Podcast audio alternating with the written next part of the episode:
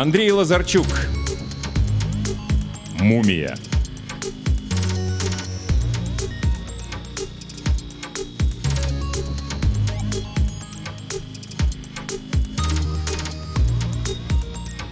О том, что одеваться надо нарядно, Руська вспомнил в последний момент. «Мама!» — позвал он. «Слушай, нам Галя Карповна вчера сказала, что вместо уроков мы пойдем в театр, и надо надеть что-нибудь такое...» «Галина Карповна», — автоматически поправила мама, не отрываясь от плитки. На сковородке скворчали картофельные оладьи. «Подожди, а в какой такой театр?» «Не знаю, в театр, да и в театр. Какая разница?» «Всегда предупреждали», — нахмурилась мама. «Что ж ты вчера-то молчал?» «Забыл», — вздохнул Руська. «Забыл. Ах, ты же...» «Да ну, что особенного? Подумаешь, в театр. Бывали уже в театрах, и ничего». «Может, и ничего». Мама смотрела куда-то в угол. «А может, и чего, и, и отец ушел». «Да ладно тебе!» Руська не понимал, из-за чего, собственно, расстройство. «Ты мне лучше дай какую-нибудь деньгу, я там в буфете чего-нибудь посмотрю». «Господи», — сказала мама, — «добытчик ты наш». Оладьи, понятно, подгорели. Впрочем, Руська именно такие любил, но мама почему-то всегда старалась сделать бледные, мягкие. Оладьи он запил большой кружкой приторного морковного чая. «Вот это наденешь?» — сказала мама. «Он колючий!» — запротестовал Руська. «И жаркий!» «Потерпишь!» — отрезала мама. «Ну ведь театр же!» «О, Господи!» — сказала мама предпоследним голосом. «Не будешь забывать вечерами. Сказал бы вчера, попросила бы Раду Валерьевну, чтобы выписал тебе освобождение». Это уже было настолько ни к селу, ни к городу, что Руська перестал сопротивляться даже мысленно и натянул секретный свитер. Секретным свитер был потому, что в него мама ввязала сплетенной косицей волос, так что от некоторых чар и от дурного глаза свитер оберегал неплохо. «А вот это на шею», — сказала мама и завязала на семь узлов шелковую веревочку. «Будут отбирать, отдай. И говори, что нашел». «Что, совсем маленький, что ли?» — обиделся Руська. «Учишь, как все равно». «Большой ты, большой», — сказала мама. «Потому и говорю. С малого какой спрос?» Ха! Возле школы уже стоял автобус, и Галя Карповна махала рукой из двери. Класс плющил носы о стекла. Вечно ты, Повелихин, приходишь в последнюю минуту, с полоборота завелась Галя Карповна. Ты да хромой, двое у вас таких гавриков. Не опаздываю же, резонно возразил Руська. Я сколько раз говорила, приходить за 15 минут до начала уроков. Звонок не для вас, звонок для учителя. И что-то еще в том же духе. Руська молча обогнул ее с наветренной стороны и двинулся по проходу, ища место. Ничего нового он услышать не надеялся. «Ксива есть, ксива нет, до свидания», — пробормотал он негромко, но так, чтобы его услышали. Машка Позднякова, соседка по двору и по алфавиту, фыркнула. «С тобой не занято?» — спросил Руська. «Садись», — сказала Машка. «Она все равно не придет». «Откуда ты знаешь?» «Я все знаю». Вот ты знаешь, например, куда мы едем? Ну? В Кремль. Как в Кремль? Вчера же говорили, что в театр. Ты поверил, глупышка? В лоб дам, пообещал Руська. Ну и как хочешь, обиделась Машка, хотя уж ей-то не, не на что обижаться. Вон, мест много. Подожди, а зачем в Кремль? Что там делать? А то ты не знаешь. Чего? Чего-чего? Не слышал ни разу, что ли? Слышал, неохотно сказал Руська.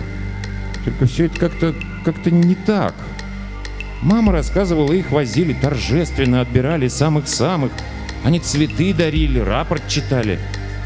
«Говорят, что всех возят, только не велят об этом рассказывать», — прошептала Машка и резко отвернулась. «О чем вы тут шепчетесь?» Возникла рядом Галя Карповна.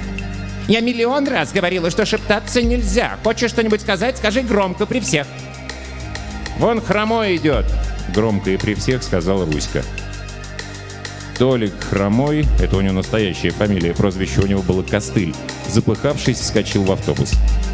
«Тебя одного и ждем», — сказала Галя Карповна. «Сорок человек тебя ждут». «Я опять опоздал», — удивился Толик.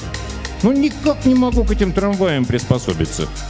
«Объяснять будешь директору», — сказала Галя Карповна. «Так, нет Полубояринова, он болеет, и нет Стеллы Мендельсон». Галя Карповна поджала губки. «Водитель, поехали!»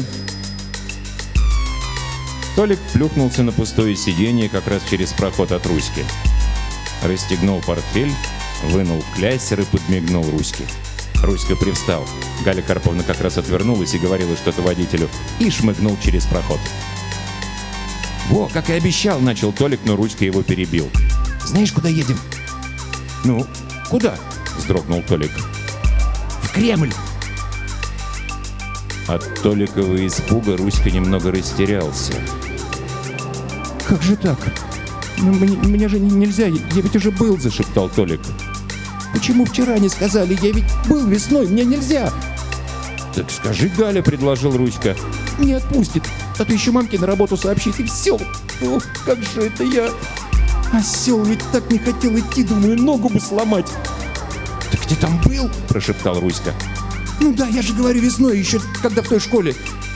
«Слушай, а что там?» Толик замолчал, уставился куда-то в бок. «Так что? Почему все так боятся?» «Сам увидишь. Да никто и не боится, а так, я, я не знаю. Я правда не знаю.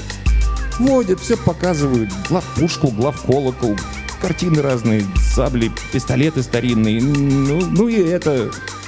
К самому? Ну... Слушай, Руська, хочешь, я тебе все свои марки отдам и расскажу, что мне один большой парень рассказывал, а за это буду там все время за тебя прятаться. Потому что ты не ходил еще, тебе можно, а я уже ходил. Хорошо. А что он тебе рассказывал? Значит так, когда-то давно сам умер, или как будто бы умер, и те, которые с ним были, соратники, они решили сохранить его тело, сделать мумию и выставить в музее, чтобы все видели и знали, какой он был. Ну и вот, сделали мумию, а потом к ним приходит один маг и говорит, а хотите я его, ну, мумию, то есть оживлю? А те без него не знают, что делать, говорят, хотим. Маг и оживил. Потом много всякого было. «Опять шепчетесь?» — налетела Галя Карповна. «Я сколько раз говорила, шептаться нельзя. Хочешь что-нибудь сказать, встань и скажи громко». «Повеликий, на кто это тебе разрешил пересаживаться? Сядь немедленно обратно». «Так мы договорились?» — одними губами спросил Толик. Руська кивнул.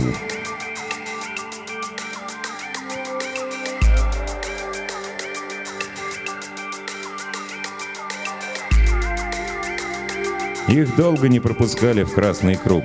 Проверяли какие-то бумаги у водителя, что-то еще. Потом в автобус вошла толстая тетка в черной кожаной куртке с железной пентаграммой на рукаве и наганом на поясе.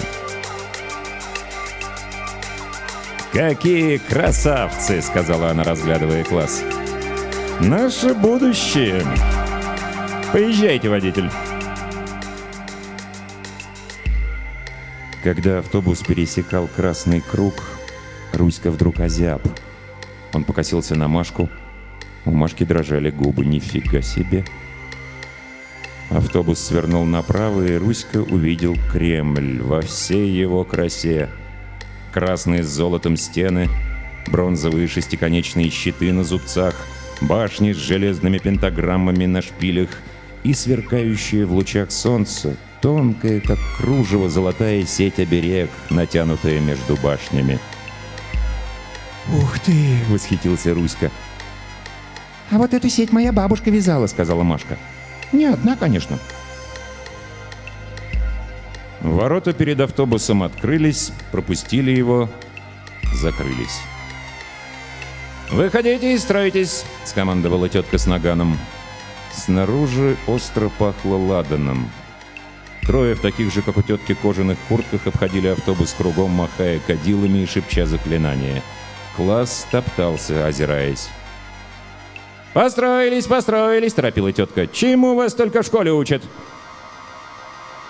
Наконец класс выстроился в одну линейку. Галя Карповна бегала за спинами, топая, как шумное привидение. «У кого есть магические предметы, амулеты, обереги, сдайте!» – потребовала тетка. «Потом то, что дозволено к ношению, будет вам возвращено. У меня вот... — сказала Машка, протягивая кусочек янтаря. «И у меня!» — Гарик Абовян отдал камешек с дыркой. И у меня. И у меня. Класс сдавал оружие. Маленькие пентаграммки, старинные монеты, кроличьи лапки, крошечных костяных кошек и слоников. «Не стыдно быть такими суеверными», — укорила тетка. «А еще в школе учитесь. Теперь мы проверим вашу честность. Федор, где ты?» Откуда-то появился одетый в военную форму горбун с чучелом обезьянки на плече. У Руськи упало сердце. Теперь все. «Прикинься, шлангом», — велел он себе, — «бить ведь не будут». Горбун медленно шел вдоль выстроившегося класса, что-то шепча и прихихикивая. Он дошел до Руськи и вдруг остановился, будто принюхиваясь. Со слабым хрустом, слышным так, если бы ломался лед на реке, обезьянка приподняла веки и стала выпрямлять скрюченную, прижатую к груди ручку. Тонкий черный палец уставился Руське пониже подбородка. Страх был такой, что Руська перестал чувствовать себя. Тело стало чужое и как из ваты. Не описаться бы. Он, может, упал бы, но сзади подхватили, обшарили и нашли, конечно, веревочку. «Это что?» — грозно нависла над ним тетка. «Это что, я тебя спрашиваю?» Веревочка. «Веревочка? А какая веревочка?» Кра... Красивая. «Я тебе покажу, красивая.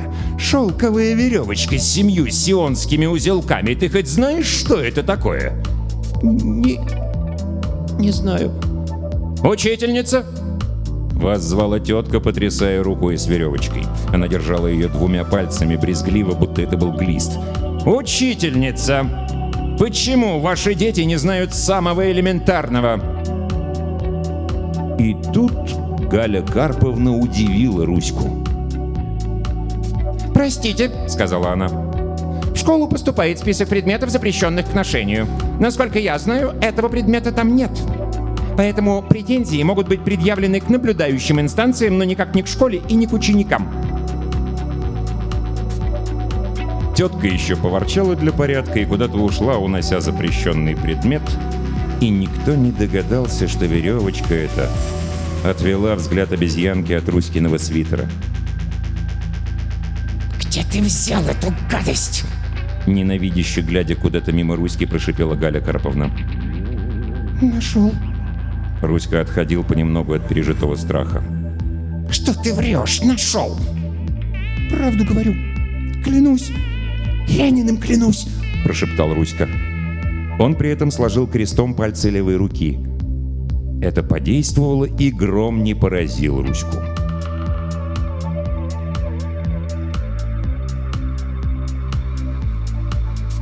Их долго-долго водили по Кремлю, показывая все, что там было. Возле глав колокола Толик потерялся, но его нашли и вернули. После экскурсовод рассказывал много интересного про главпушку. Главпушку отлил великий русский мастер Андрей Чохов за много лет до рождения Ильича, но специально для того, чтобы охранять вождя от злоумыслов. Обычными снарядами главпушка не стреляет, да она и не предназначена для этого. Но вот если кто задумает что-то злое против Ильича, то главпушка тут же испепелит негодяя магическим огнем. Руська подумал было, а как же тогда история с Каплан? Но спросить не решился. «А теперь пойдемте. Ильич ждет вас», — сказал экскурсовод с широкой неподвижной улыбкой. Класс построили попарно и повели к дверям в большом доме. У дверей стояли часовые в высоких шлемах. Они взяли на караул и не шевельнулись ни одним мускулом, пока класс проходил мимо них. По ту сторону тяжелых дверей ждали люди в кожаных куртках. «Пойдемте, дети», — сказала другая тетка, чем-то похожая на предыдущую, хотя и совершенно не такая, худая, с длинным носом. Не шумите, не галдите, не задавайте вопросов сами. Ильич будет спрашивать, отвечайте по одному, я буду показывать, кому отвечать. Ильич будет угощать вас конфетами, больше двух брать нельзя. Не набивайте конфетами рот, это некрасиво. После встречи вас покормят в столовой. Если кто-то хочет в туалет, сходите сейчас вон туда. Она показала рукой. Пол класса воспользовалась предложением. «А можно я спрошу?» — раздался чей-то голос. Руська скосил глаза. Это был Венька Степанов, на вид тихий очкарик. «Спроси, мальчик», — благодушно сказала тетка. Не знала она, кто такой Венька. «Степанов!» — предостерегающе гаркнула Галя Карповна, но было поздно. «А это правда, что Крупская отравилась?» Тетку будто стукнули палкой по затылку. Она замерла, мгновенно сгорбившись, потом медленно распрямилась, откинула голову назад, как кобра, и всем телом повернулась к Веньке. «Ну что ты, мальчик?» — сказала она медовым голосом. Надежда Константиновна скончалась от пневмонии, и все очень горевали о ней, и Ильич больше всех. А почему ты спросил? Тебе кто-то говорил об этом, да? Кто же? В трамвае слышал, сказал Венька. Два старика поругались, один другому это и сказал. Ах, чего только не говорят люди в ссоре, вздохнула тетка. Никогда не ругайтесь, дети. А вам, учительница, я советую уделить особое внимание этому мальчику. Может быть, имеет смысл показать его хорошему врачу?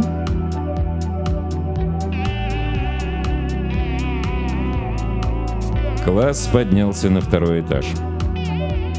У двустворчатой двери, обитой синей кожей с вытесненными на ней пяти, шести и семиконечными звездами, знаками единорога и чем-то еще, чего Руська никогда раньше не видел, стояли совсем уж странные часовые. Рыцари в латах и с обнаженными мечами в руках. «Строимся, строимся!» — суетилась Галя Карповна, носатая тетка и еще какие-то люди. Класс строился, но как-то не так. Наконец, тетка, которая, похоже, всем тут заправляла, дала сигнал. «Заходим!» Рыцари с лязгом наклонились вперед и взялись за ручки дверей. Невидимый оркестр заиграл марш, двери распахнулись, и класс стал медленно вдавливаться в комнату.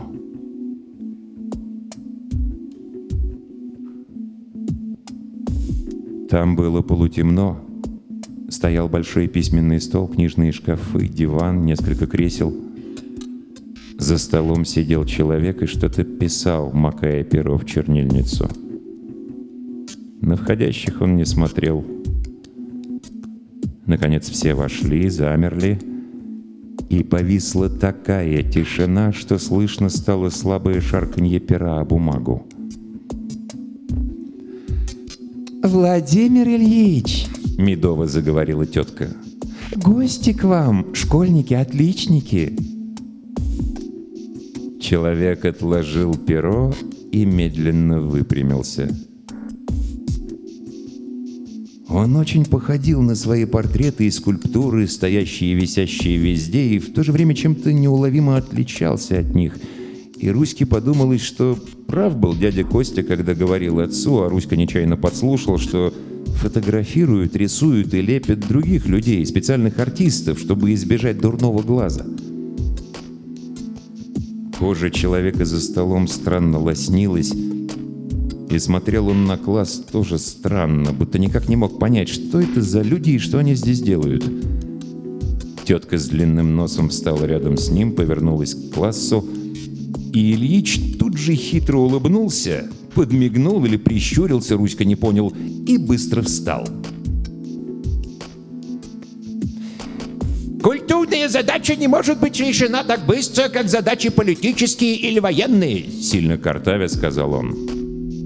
На слушателей он смотрел так, будто сам стоял на трибуне, а не у его ног.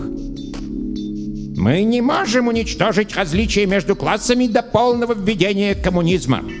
Нам не нужно зубрежки, но нам нужно развить и усовершенствовать память каждого обучающегося знанием основных фактов, ибо коммунизм превратится в пустоту, превратится в пустую вывеску. Коммунист будет только простым хвостуном, если не будут переработаны в его сознании все полученные знания.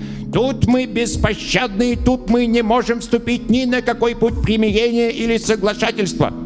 Это надо иметь в виду, когда мы, например, ведем разговоры о пролетарской культуре. Старая школа была школой учебы. Она заставляла усваивать массу ненужных, лишних, мертвых знаний, которые забивали голову и превращали молодое поколение в подогнанных под общий ранжир чиновников. Теперь они видят, Европа так развалилась, империализм дошел до такого положения, что никакая буржуазная демократия не спасет, что только советская власть может спасти. Трудящиеся тянутся к знанию, потому что оно необходимо им для победы. Главное именно в этом. Мы говорим, наше дело в области школьной есть та же борьба за свержение буржуазии. Мы открыто заявляем, что школа вне жизни, вне политики – это ложь и лицемерие. То поколение, которому сейчас 15 лет, оно увидит коммунистическое общество и само будет строить это общество. Первой захлопала Галя Карповна, за ней весь класс. Руська бил в ладоши коробочкой, то есть пальцами правой руки в расслабленную ладонь левой. Звук от этого получался громкий и резкий, как выстрел. За его спиной Толик хлопал венчиком, это еще громче, но глуше. На Руську навалилось какое-то не совсем понятное разочарование. Все, что происходило сейчас с ним и с остальными, было таким простым, деловитым, и непонятно, почему об этом так не хотят говорить. Почему разволновалась мама и чего боится Толик? Ильич сел, каким-то птичьим движением достал из ящика стола огромную коробку конфет, опять хитро прищурился. «Желание поговорить с народом у меня есть всегда», — сообщил он. «Да вы угощаетесь, не стесняйтесь. Интересно стало в школе учиться?» «Вот ты, девочка», — показала пальцем на Машку носатая тетка. «Интересно, Владимир Ильич!» — закричала Машка. «Мы учимся русскому языку и литературе, математике и географии, физике и химии, рисованию, пению и физкультуре. По всем предметам у нашего класса полная успеваемость». «И пению учитесь», — прищурился Ильич. «А какие песни поете?» «Революционные, Владимир Ильич!»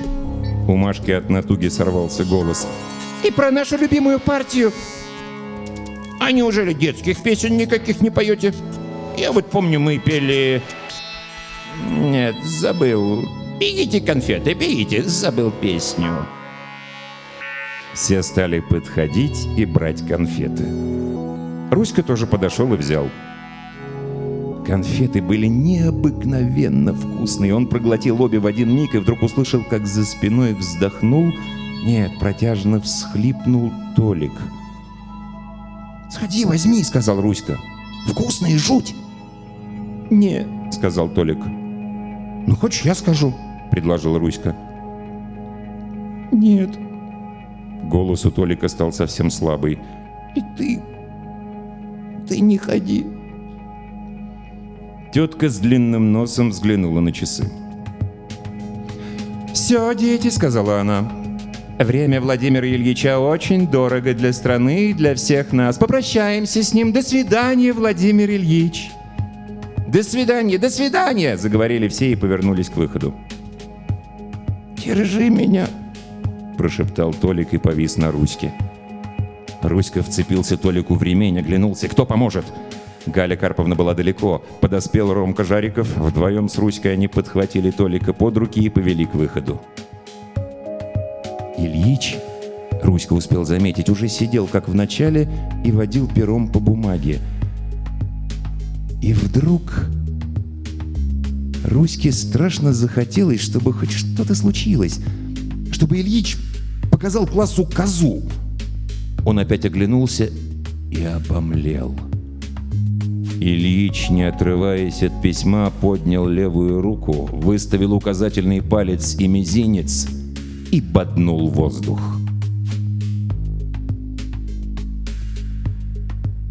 В коридоре стало плохо еще и Машке. Дядька в военной форме под белым халатом поднял ее на руки и отнес на кушетку.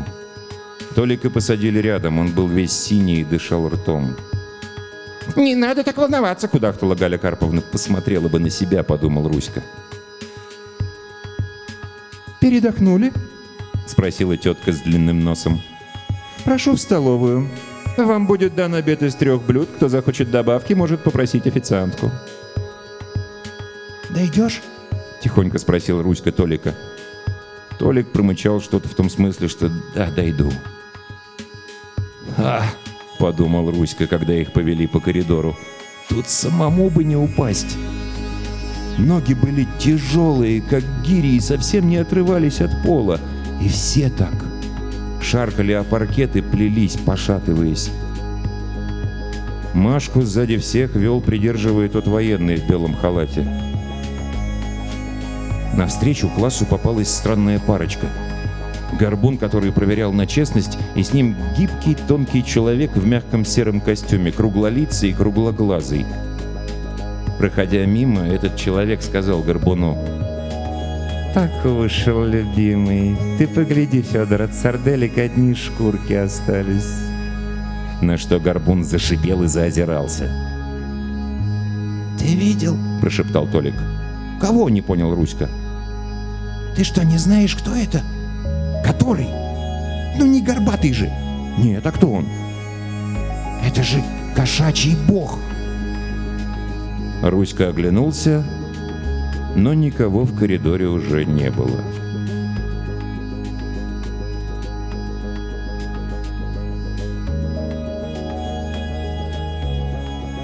В столовой их рассадили за столы по восемь человек, и официантки в белых передниках и наколках стали разливать суп. Суп был страшно вкусный, только слишком горячий. На второе было тоже что-то вкусное, но как оно называется, Руська не знал. Потом принесли компот и мороженое. Мороженое Руська уже еле ковырял, засыпая. «Кошачий бог», — думал он, — «надо же».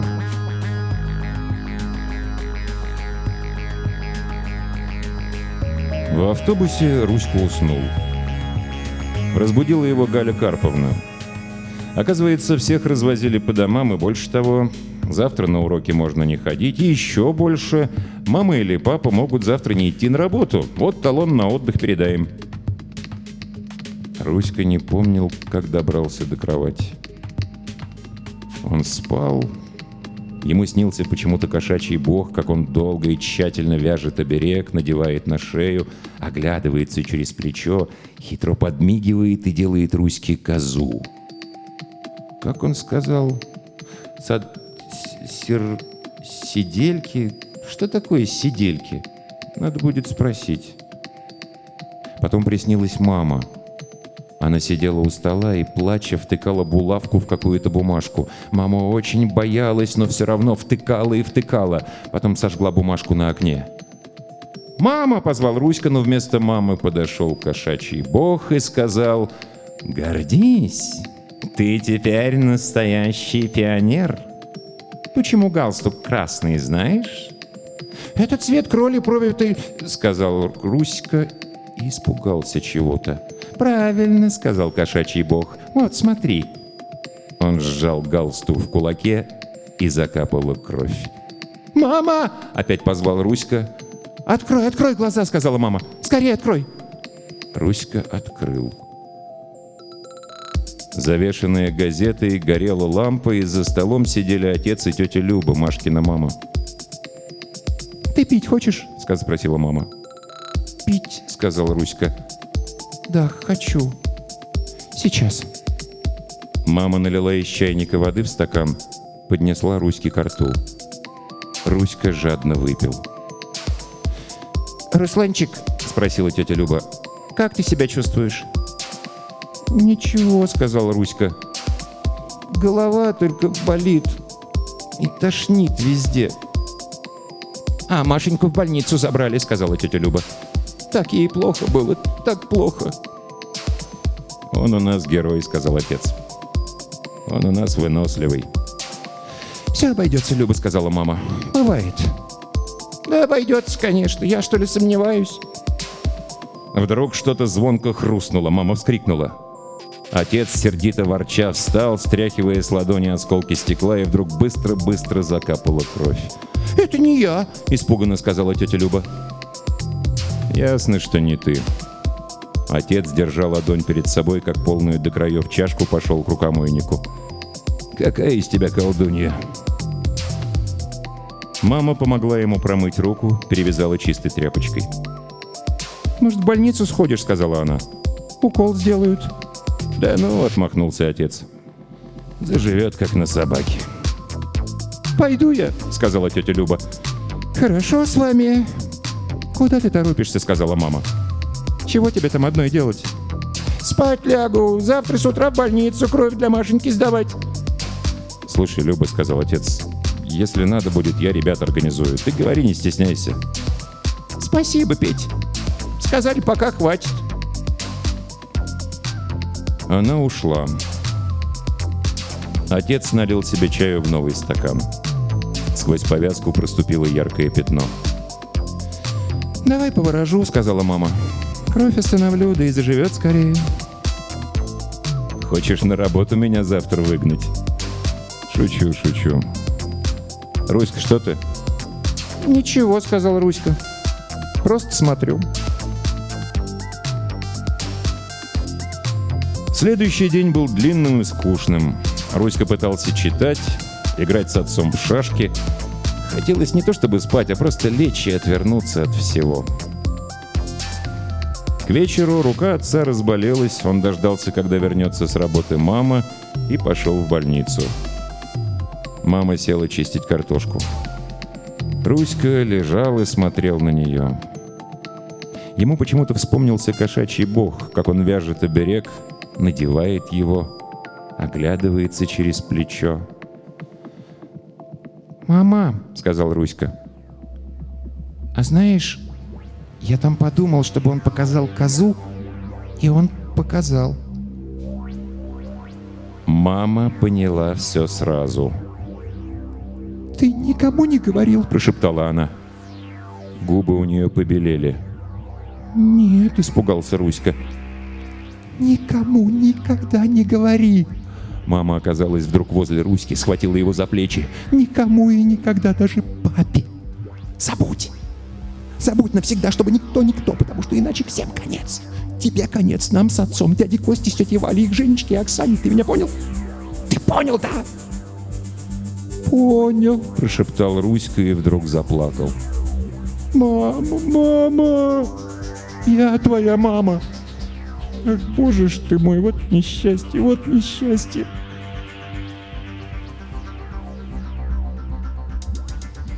Пришел отец, сказал, что рану почистили, положили мазь и дали освобождение до конца недели.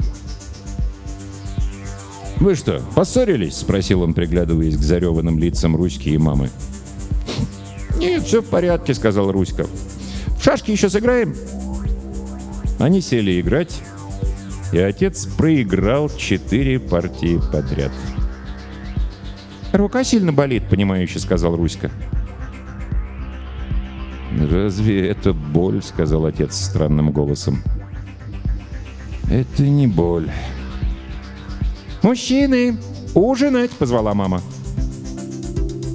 Иди», — сказал отец. «Это тебя».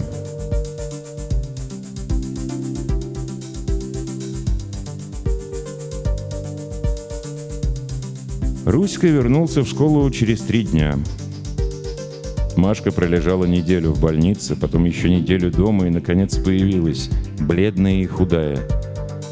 А Толик все не приходил и не приходил, а потом Галя Карповна сказала, что он перевелся обратно в старую свою школу, Адреса его никто не знал, а съездить в ту школу, отвезти Маркину и все такое Руська так и не собрался.